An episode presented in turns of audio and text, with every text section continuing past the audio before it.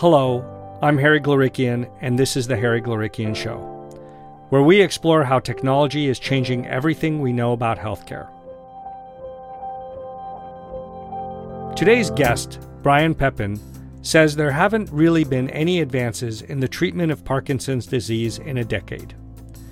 The standard treatment is still the standard treatment, meaning various drugs to replace dopamine in the brain, since the loss of neurons that produce dopamine is one of the hallmarks of the disease. But there has been one important change during that decade. Thanks to new technology, ranging from wearables like the Apple Watch to sophisticated deep brain implants from companies like Medtronic, we're now able to gather a lot more data about what's happening in the daily lives of patients with Parkinson's and how the disease is affecting their brain function and their physical movement. Which means now there's the potential to make much smarter and more timely decisions about how to dose the drugs patients are taking or whether they should think about joining a clinical trial. Gathering and analyzing that information and feeding it back to patients and their doctors in a form they can use is the mission of Pepin's startup, Rune Labs. Pepin thinks we're on the edge of a new era of precision neurology, where data gives doctors the power to predict the course of a disease and muster a meaningful clinical response. And as you'll hear, he wants Rune Labs to be at the leading edge of that change. Here's our full conversation.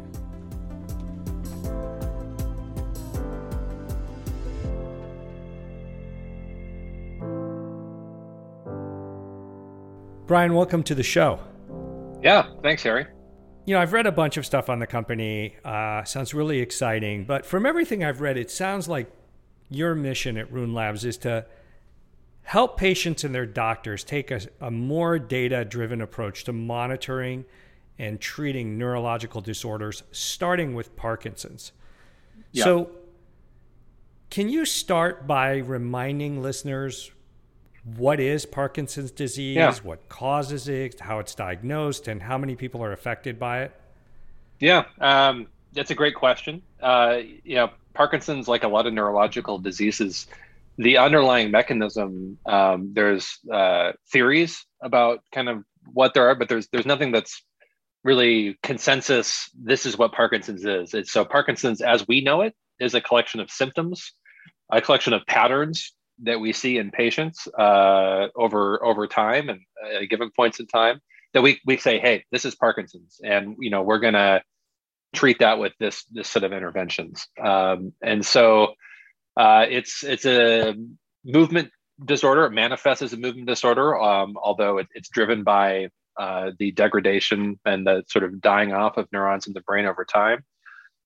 It typically affects folks over the age of 55, but there's also a large fraction of folks with Parkinson's that are what's called early onset. So they're getting it maybe when they're 30. Michael J. Fox famously had early onset Parkinson's. And there's, plus or minus 10%, around 1 million folks in the US with some stage of Parkinson's disease. So it affects about 2/3 of 1%, and it's also kind of interest. I think it's sort of often treated as a sort of model neurodegenerative disorder, in that it's sort of in many ways just looks like accelerated brain aging, right? And this is just it's the brain, and some people age for whatever reason, aging in an accelerated way. So that's the world in which we live in, and like as you kind of mentioned, where trying to bring precision medicine to neurology, taking a Parkinson's first approach.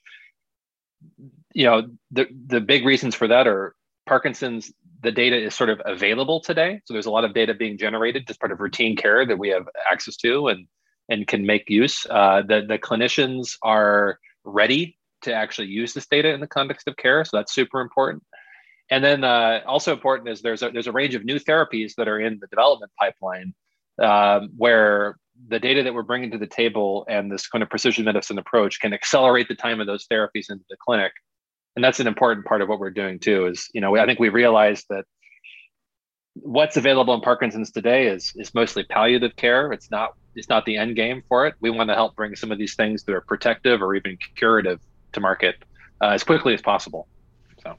Yeah. So you mentioned treatments. So can you explain to people maybe how treatments for Parkinson's has evolved over, let's say, the past decade, right? I mean, yeah. Particularly, I think, neuromodulation technologies like deep brain stimulation. Yeah.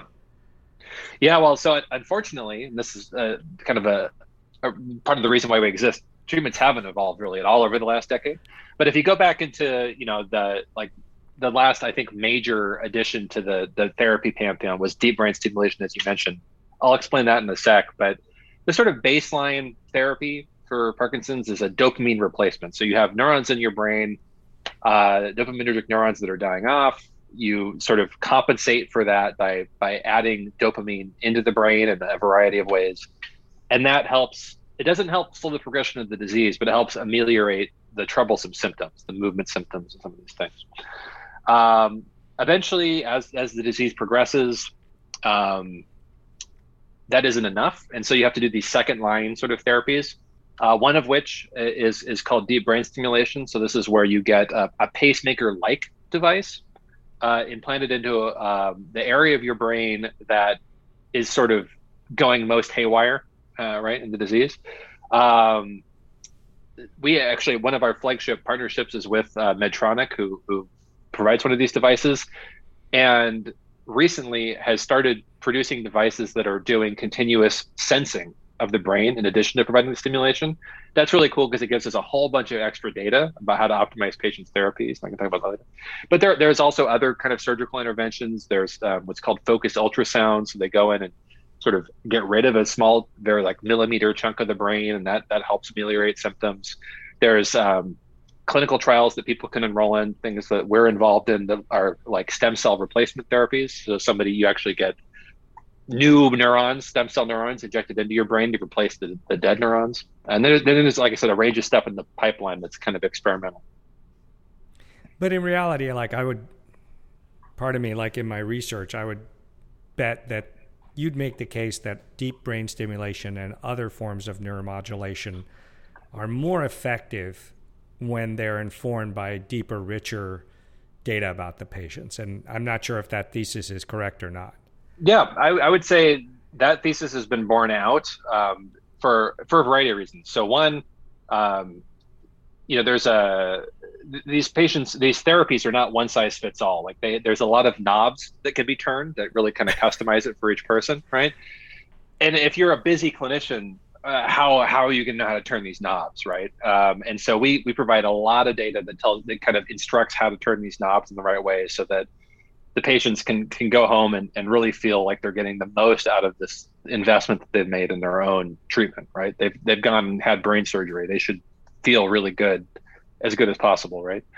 So that's one. I think the other side of it is, who should be getting these therapies, right? And so relative to the clinical outcomes, most, even whether it's Michael J. Fox or the clinician organizations, everybody sort of recognizes that something like deep brain stimulation is sort of underpenetrated. Like there's way more people that can benefit from it than are getting it, but right. It's not always clear like who should you prescribe it to, right? And so that's another area where data can be really important, saying, hey, this is the phenotype of someone who is really going to benefit from this treatment.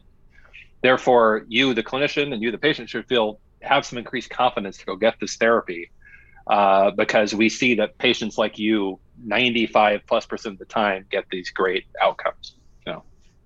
Yeah. I mean, most of the time, especially in all these neurological diseases, it's just trying to who should be in the trial, like why should finding that right person. Otherwise, I think that's why most of these trials fail.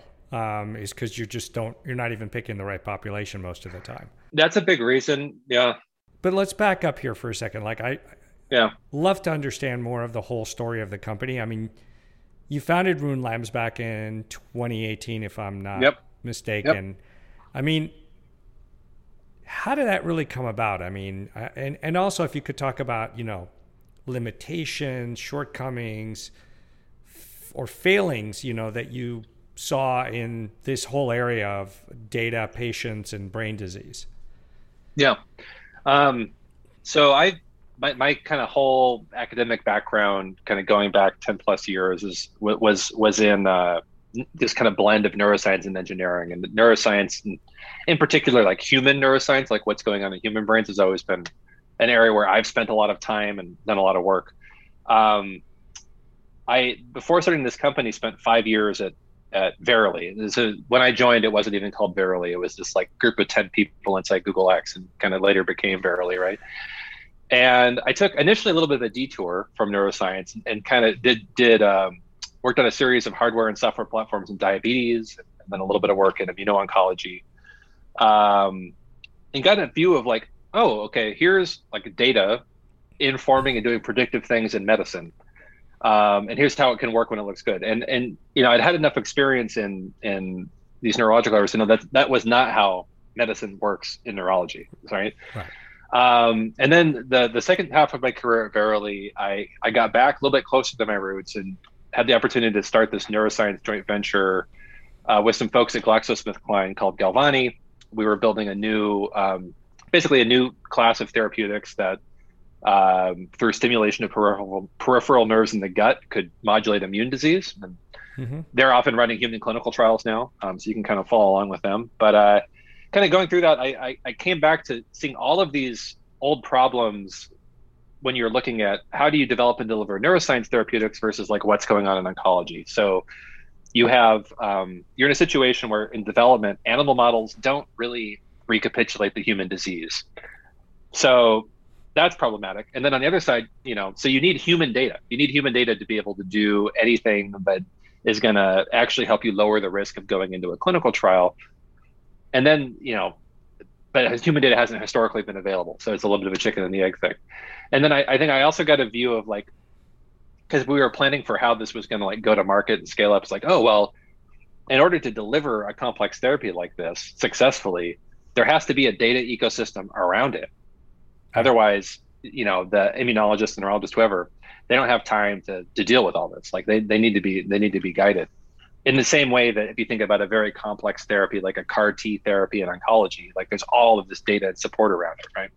Mm-hmm. So I was coming to appreciate that. And then I was, you know, kind of thinking about what I was going to do next after we were kind of wrapping up this Galvani project. And, you know, was kind of, how can I get back to my roots in the brain? And yeah, and you know, just kind of saw this opportunity to bring together data sources, specifically, you know, starting in Parkinson's, that were becoming really prominent and being available at a reasonable scale. Like we weren't, right. These were going to be thousands of patients. So things like the explosion of brain imaging, DAT scans and structural imaging, things like the availability of high quality movement markers from the Apple Watch, for example.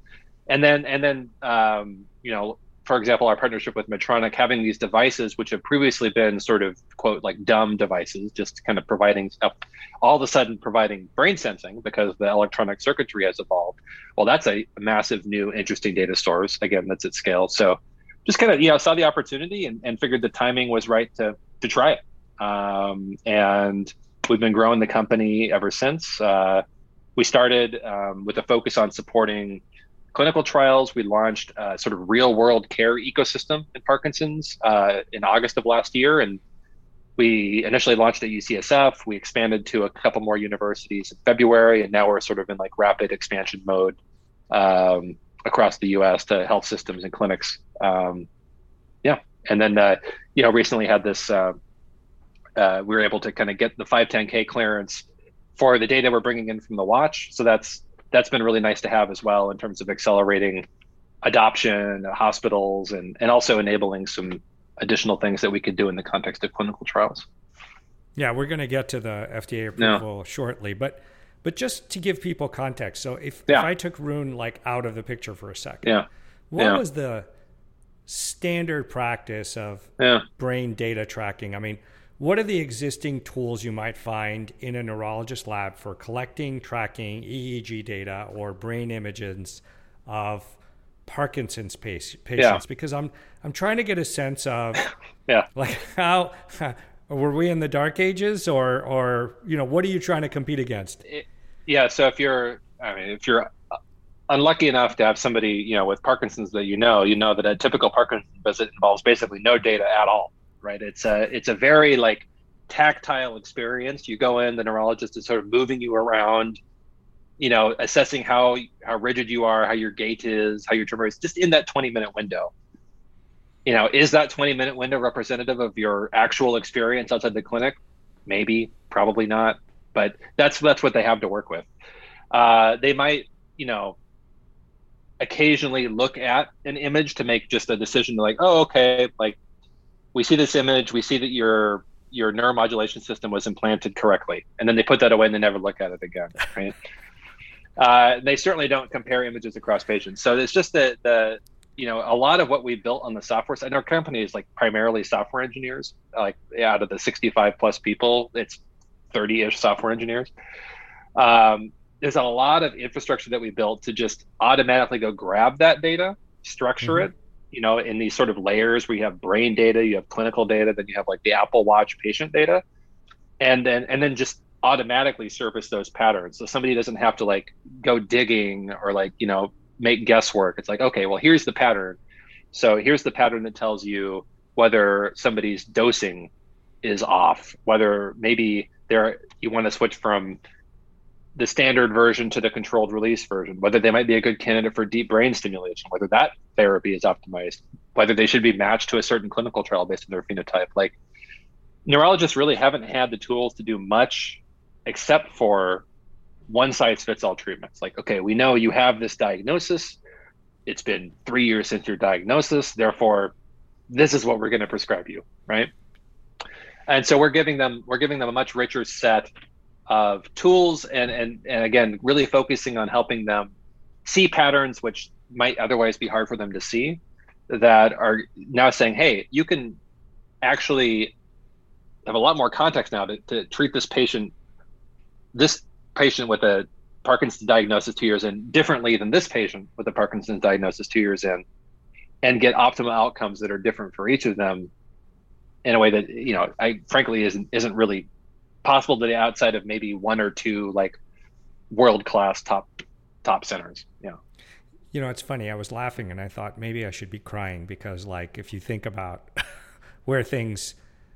how things are done, right? It's compared to the data analytics we have now, it sort of makes you like, we're in 2022. What the hell is going on? I mean, I feel like we should be much farther forward than we are.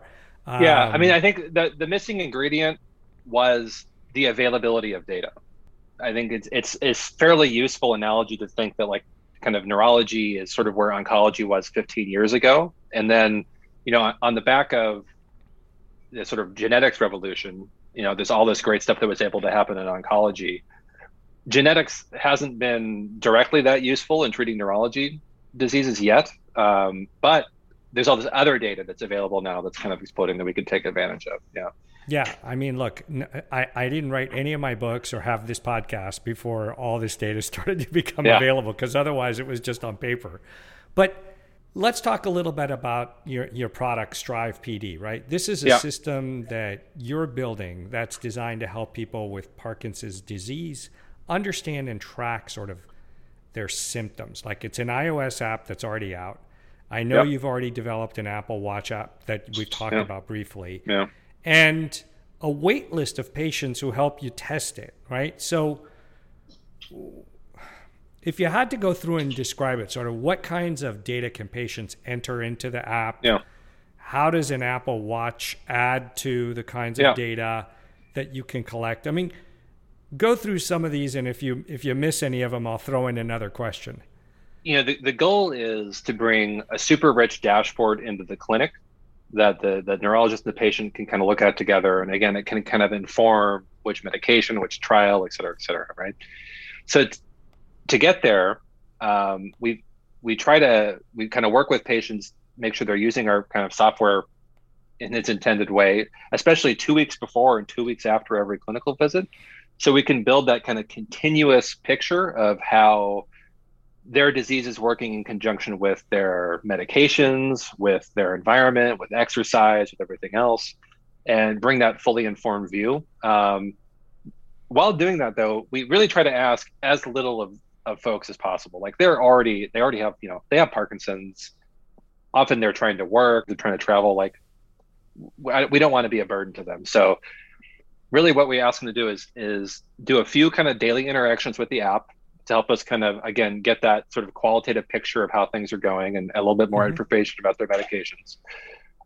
We try to provide some utilities like a medication tracker in there, and we can leverage Apple's medication tracker or sort of a built-in one. And then we just encourage them to just wear the Apple Watch. That's the great thing about they can use the Apple Watch as normal. They can receive messages, they use it to track exercise, but in the background, we can bring in all of this rich Parkinson's movement data and some sleep data where relevant. And that is just so helpful, especially in context with this other stuff and helping clinicians understand if your dosing is correct, if the timing between doses is correct, if you're really like below or above a threshold of being well controlled where you might really benefit from a new therapy. The Apple Watch has been super impactful for that, and being able to predict whether or not like somebody is going to benefit from one of these things or how somebody might benefit. So, but yeah, I mean, from the, you know, from perspective of the patient, we want to make it like, you know, reasonable. Like if you already have an Apple Watch and an iPhone, it's really all you're doing is downloading an app and spending a few minutes a day on it. And that's it. And then when you go into your next clinical visit, it should be a very different experience. Instead of having this like go in and say, "Oh, well, how are you doing for the last 6 months?" Like, you know, and then being poked and prodded to figure out like it varies. Like, well, I can see that you're having troublesome tremor at 9 a.m. to 10 a.m. most mornings. You know, and talk to me about like your medication schedule, talking about this, like, is this consistent? And then you can kind of dial in and say, oh, actually, maybe you should be taking 2 pills in the morning instead of 4, but then we should dial up your evening dose to get that down. Or, you know, those kind of conversations can happen really, really quickly, as opposed to maybe not happening at all in the context of a 20, 25-minute clinical visit. So why the Apple Watch? And I say that because, like, I just recently, you know, spent, you know, time talking to the head of data sciences at Whoop, right? Where it's 50 to 100 megabytes a day coming off this thing. You know, why this thing versus? Yeah. I mean, Whoop is cool too. I think Apple Watch has like there are 8 million people over the age of 55 in the U.S. that have an Apple Watch. So you have this advantage of a massive install base of folks who are already using it. You have a ton of just kind of consumer acceptance and utility around the watch. You know, so Apple's able to pour a ton of resources into development of watch and health kit. I mean, we really look forward to WWDC, which is Apple's big developer conference every year, because we get to learn all of the new features that we just automatically get to upgrade into our platform, because Apple's been doing this work behind the scenes on sleep or, you know, gait metrics or whatever else. That's a huge benefit as well. So, but you know, we are integrating kind of mostly in the context of clinical trials with other wearables as well. But in terms of like that mass consumer, like getting to tens of thousands, hundreds of thousands of folks, so far, Apple Watch has felt like, you know, the right platform for us to be investing most of our time in. So last month, you got FDA clearance. So congratulations. That's huge. I always ask the, you know, people on this cutting edge getting these clearances, like, what went into getting that? Yeah. A lot of work. You know, I think there were kind of two elements of it. So one, you know, I think the quality of the science, whenever you're going for one of these things, the quality of the science going in has to be good. And we're fortunate that, you know, Apple along with these kind of collaborators that are on this paper that they had published, had already done a fair amount of work validation. And so we were able to kind of have a good baseline that we could kind of continue to go from and have a really high quality level of scientific validation of like, hey, this algorithm is really good at detecting tremor and dyskinesia remotely in patients. So that was like step one. And then, you know, the other part of it was really kind of getting the FDA comfortable with, you know, here's a quote unquote consumer device that now in this specific context, we're turning into a medical device and providing all of the right kind of infrastructure, whether it's kind of testing, versioning control, like all of this stuff that's kind of happening between us and Apple, and to make sure that, you know, as Apple's device continues to evolve and get better as a consumer device, we can maintain like super tight quality control on what clinicians see in terms of like, you know, tremor and dyskinesia, for example. So there was a lot of kind of back and forth, making sure that we had that optimized, making sure we're able to prove that, test that, making sure that we're able to continue to ensure that over time. But yeah, I mean, it was, you know, it was a process for sure. But, you know, it's when I've definitely been through worse processes. Like, I think it's one of these things where my sense is that regulators do overall recognize this is where things need to go in order to be able to enable high quality data at scale. And so they're overall, I got the sense of they were trying to figure out how to make this work. They weren't trying to figure out how to like slow it down or block it. I'm so glad you said that. I mean, you're one of the first people that's ever said that, you know, there's worse things than working with the regulators at the FDA, because I usually get people that are freaking out about it. But let me ask you a question. So if I'm not mistaken, the Apple Watch actually taps into something that Apple created itself, which is their Movement Disorder API. Yeah. Which was funny because until I started to do the, you know, digging in, I didn't realize that was there. But how big of a deal was that for what you guys were tapping into for this? Yeah, I mean, that was, I think I told the story in one of the interviews I did around it, but so we were, this is early on, a couple of years ago, we were developing this out, and you know, Apple allows you to get raw accelerometer and gyroscope data off the watch. And so we had kind of thought, oh, that's all we're going to be able to get. We're going to have to go develop our own, you know, metrics around this. And then I was digging around in the developer documentation online, and I saw Movement Disorder Toolkit, you know, tremor and dyskinesia. I was like, huh, that's funny. And I, you know, I just kind of on a whim, I was like, I'm going to, you know, because there was a little email, you know, if you're curious about this toolkit, email here. And so I emailed there. And about 8 minutes later, the team lead there from Apple emailed me back. He's like, yeah, we should talk. I was like, wow, this is weird. Okay, let's go. Yeah. And so that was the beginning of us kind of figuring out about it. But I think it worked out really nicely because Apple, again, had done a lot of the legwork, and they basically had this API that, you know, people can pick up. But we were in a better position to actually take that across the finish line in the context of our ecosystem and get it to something that could be FDA approved. If that makes sense. So yep. It was a good division of labor. And, you know, hopefully now that we've kind of taken it across the finish line, other folks can benefit from this Movement Disorder API as well. And there can be a whole community of folks that start to leverage that. But yeah, right now we're sort of the first people to kind of take it across the sort of FDA finish line and be able to deliver it in the context that it can sort of improve somebody's care. I'm sure that team over there is super excited. Yeah, I think they've been happy with the outcome so far as I can tell. Yeah.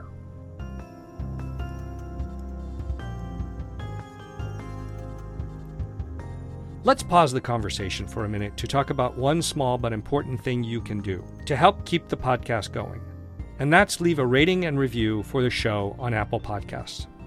All you have to do is open Apple Podcast app on your smartphone, search for The Harry Glorikian Show, and scroll down to the ratings and review section. Tap the stars to rate the show, and then tap the link that says write a review to leave your comments. It'll only take 30 seconds, but you'll be doing a lot to help other listeners discover the show. And one more thing.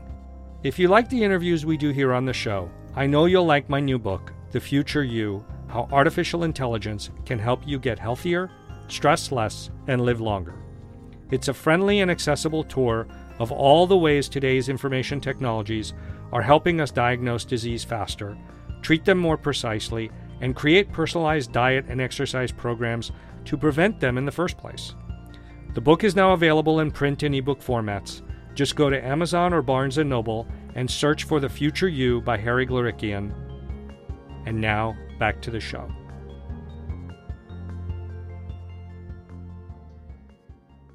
Apple's there in them, but you guys also, as you mentioned, I think you have a partnership with Medtronic, right? Which makes this deep brain stimulation called Percept, right? Yep. And if my understanding is correct, based on what you said and what I read, which Percept directly records brain signals in people with Parkinson's, and also then delivers the therapeutic stimulation, right? Can you explain what your partnership with Medtronic is about and what value, you know, your organization hopes to bring to the to that whole dynamic? Yeah. So I think the simplest way I can probably explain this is, you know, the data that the brain sensing data that's coming out of this Percept device, if that's the only thing you had, it just, you know, it kind of looks like a squiggly line, right? It's really hard to take that and directly make, okay, I'm going to make this new clinical decision now, right? I'm going to understand that. But if you can take that data and put it in context with this rich watch data, with all this other clinical data, then you can start to say, actually, when I see this type of brain signal, I know it means that this patient is needs to be, these stimulation parameters changed in a certain way, or needs their medication optimized, or maybe needs a completely different program, right? And that's sort of that's sort of the hope and promise of having this sort of smart implant, right? Is that it can help guide therapy. And so I think why this partner with Medtronic works really well is we can bring this data together with all this context. We can sort of, you know, hopefully make their therapy easier for clinicians to really achieve optimal outcomes for patients. And in process, you know, give clinicians confidence that, like, hey, when I implant a DBS system, if it's a Medtronic DBS system and it has this brain sensing, I know I'm going to be able to optimize it for these patients. Like, I know they're going to have really good outcomes. I mean, it's funny though, when you say that, I think of at some point, if you have enough in there, like, it's going to be able to make that decision on its own. I hope so. Yeah. I mean, I think if you think about what we're building, really, it's a giant database of rich biomarkers, interventions, and outcomes, right? Right. And then, you know, the more of that you have, the more you can say, okay, if I see these biomarkers, I know you should have these interventions to get these outcomes. And that's, yeah, it's like what Flatiron, for example, has been able to build up in oncology. Right, right. Now, I know you guys have been deeply focused in Parkinson's, but yeah, I'm assuming you can apply what you learned in Parkinson's to a lot of other neurological issues. I'm going to guess, you know, multiple sclerosis, autism spectrum disorder, OCD, maybe Alzheimer's. I think if I had to go out on a limb, I might say chronic pain, although I feel like that might be a little farther out, but, you know. Yeah. Yeah. I mean, I kind of was alluding to this earlier, like, I think the key for us is the underlying science has to be there. Like, there has to be something predictive and useful we can do with the data that's available. And right now, for us, it feels like the next area that's going to be is MS. And we're running some kind of pilots in MS right now to see kind of how that pans out. If you had to kind of twist my arm right now, I would say that our second indication is probably going to be MS that we support, in addition to kind of maybe expanding out. I almost think about, there's a group of patients, or not patients even, there's a group of people that have what's called prodromal Parkinson's, right? So they don't have Parkinson's diagnosis, but they're likely to go on to develop Parkinson's. I almost think about that as a different indication, but that's a really, really important one, because sort of the drugs of the future are not really going to be meant for folks that already have a PD diagnosis. They're going to be neuroprotective, right? So you're never going to get a PD diagnosis. That's the goal. But then you got to go find those folks with some high confidence. And that's a fun problem too, that we're working on expanding into. And that actually, something like the Apple Watch, which again already has like a big install base, is going to be kind of an important platform to be able to kind of go and find those folks. So it's funny, because I'm giving a lot of talks because of the new book and so forth. And I'm like, you know, I can't imagine that people aren't, you know, going to have these things as early warning systems. So part of me says, I mean, do you think there's a role for data analytics and wearable devices in early detection of, I know it's Parkinson's disease, but neurological issues that, I mean, I already have the Apple Watch on. It's just this app that's sitting on there that's sort of monitoring. I mean, I think the important ingredient there is, let's say there's an early detection, right? What do you do about it? What do you, the person who just got detected, now that you know you have early, you might get, you're going to go into development, what do you do about it? And I think why Parkinson's is exciting in that area right now is there are upcoming in the next 6 to 18 months, neuroprotective trials that you can go enroll in if you're likely to go on to develop PD that may slow your progression, may prevent you from ever progressing, right? That's something like very tangible that you can do with that knowledge, right? There's also some like softer things like exercise more, like these exercises mentioned a little bit, which would be good to know, right? But like, just generally good advice, I think. And so, yeah, I think, so that's kind of key for me as I think about that is how can you pair, like in cardiac, right? If you get early detection of cardiac stuff, there's something you can do about it, right? You can go save your life essentially. And so I'm looking for opportunities in neurology, whether it's Parkinson's or MS, where if you get that early detection, there's an intervention that you can go pursue that is going to, you know, hopefully meaningfully change your long-term outcome. Yeah. I also think like a lot of people want to know so that they can plan their lives accordingly. Yeah, maybe. Right? Yeah. I hear most doctors say, well, I mean, there's nothing I can do about it. I'm like, well, but I want to plan my own life. It's interesting. There's the sort of it's the pejorative kind of thing, but like the movement disorders neurologists kind of this thing, diagnose and adios. It's like the sort of kind of cliche thing people say about neurologists, which is like, yeah, you have this. There's not a lot we can do about it. Goodbye. Okay, fine, but. I'm excited about to say, well, okay, we can see this happening. Here's what to do about it. And we know that there's a high likelihood of success because we have the data to back that up.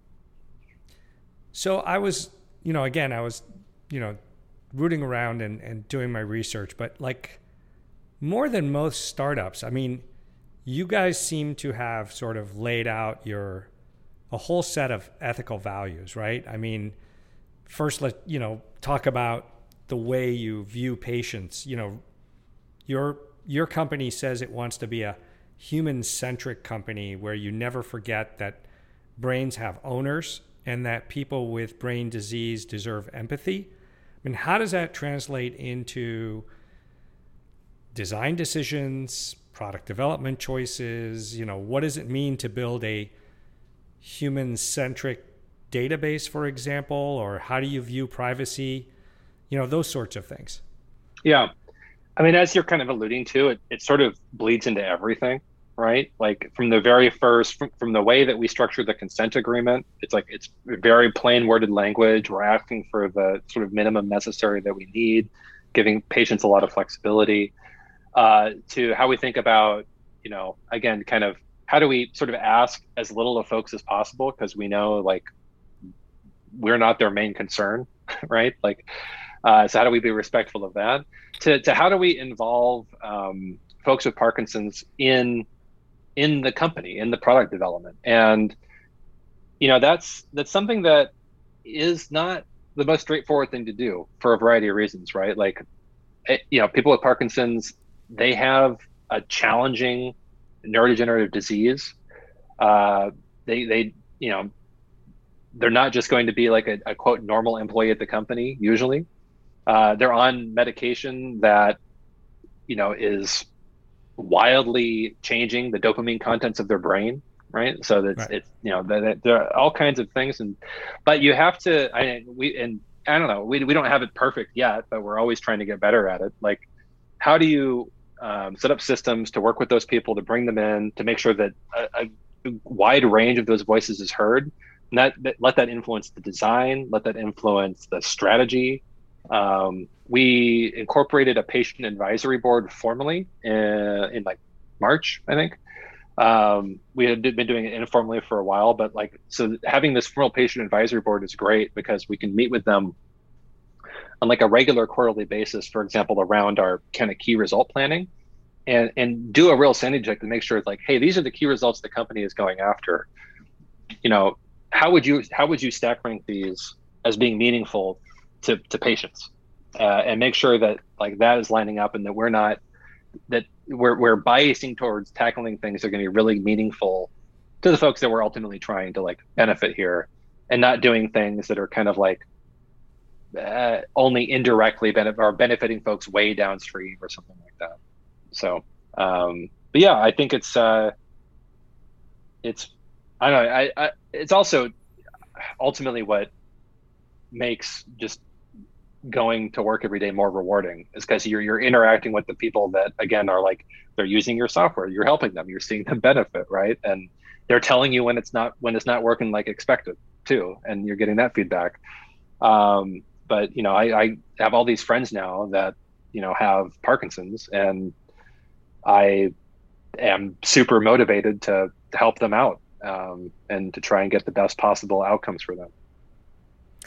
Now, it seems like the first thing I said is going to bleed into this next thing. You also have an unusual approach to management and team building, right? So all documents are shared with all employees at all, or most meetings are open to all employees, and you give employees a lot of individual responsibility. I mean, it sounds like a fairly flat organization, if I had to frame it that way. I mean, how do you summarize your management philosophy? I mean, yeah, transparency and autonomy. I think we try to optimize for it.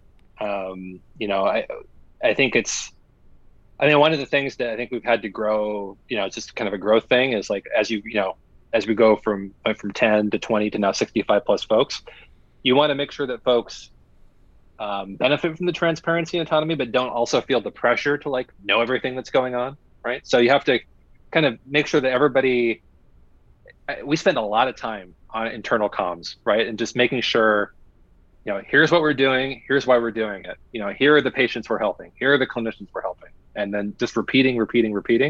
And then every quarter, as the goals, as you know, as we try to get more and more ambitious, making sure that gets communicated, being very transparent about it. After every board meeting, I do an AMA, ask me anything with the company, share the board deck. They can ask about, you know, where the company is going and everything from like strategy to finances to kind of like in the weeds board discussions. Happy to share that kind of stuff. But yeah, I mean, I think it, you know, it's one of those things where, I mean, you have to, you know, be careful about hiring of this stuff, but ultimately you want to trust the people, right, that are on your team, and then have them trust you reciprocally. And that's, if you can do that, it's a superpower, right? If you can't do that, you need to have all this like rules and bureaucracy and stuff, and that makes things very slow.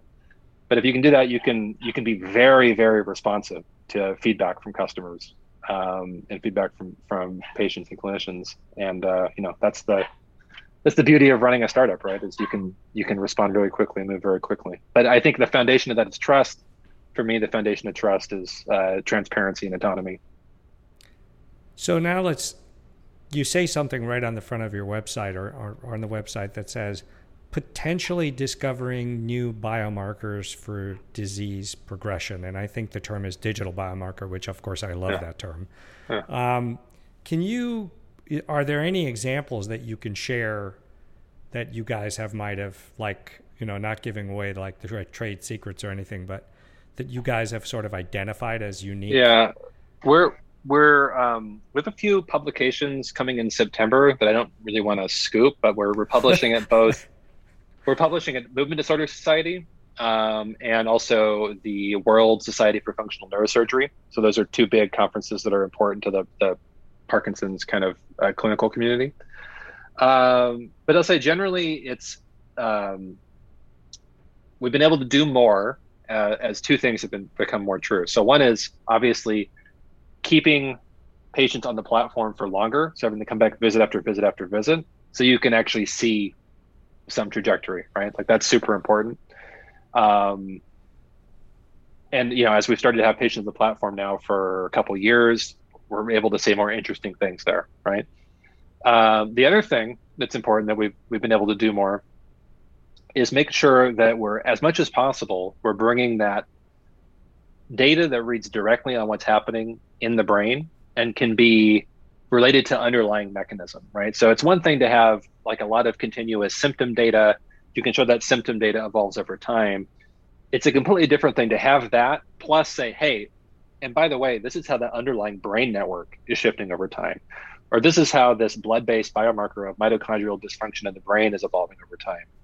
And it's really making that link that allows you to say something that's not you know, oh, here's how the symptoms are progressing, and we think this is indicative of disease progression.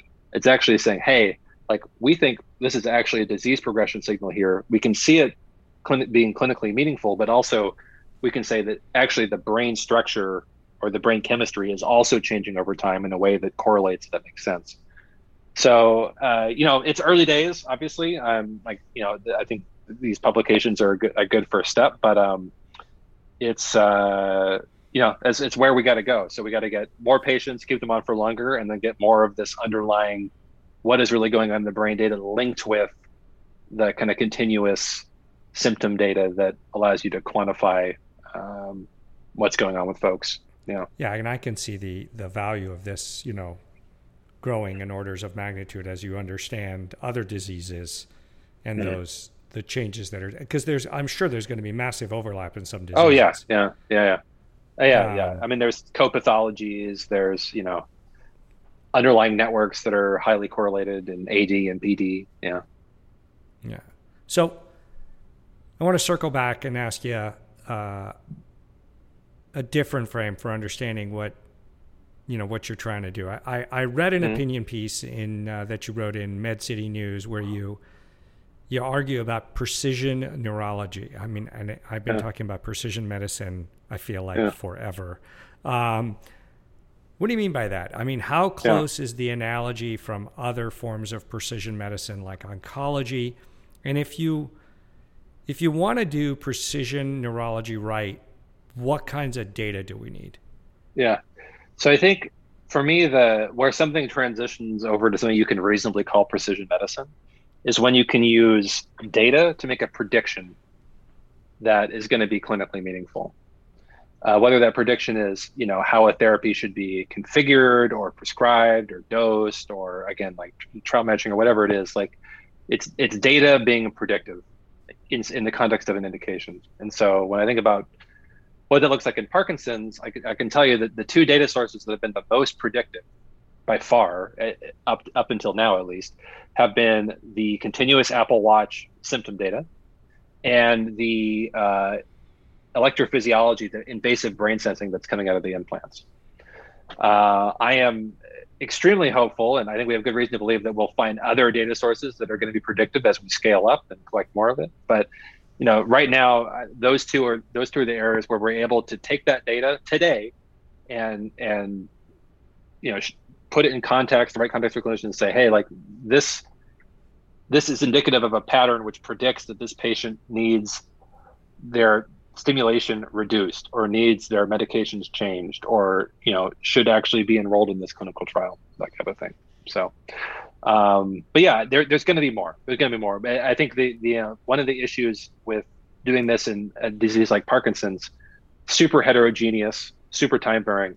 You need scale, right? That's why we're focused on scaling to, you know, 50 plus hospitals by the end of the year, you know, representing a population of 10,000 plus patients. Like, you need that big bulk of folks so that you can really see the signal and the noise and pull out the individual patterns.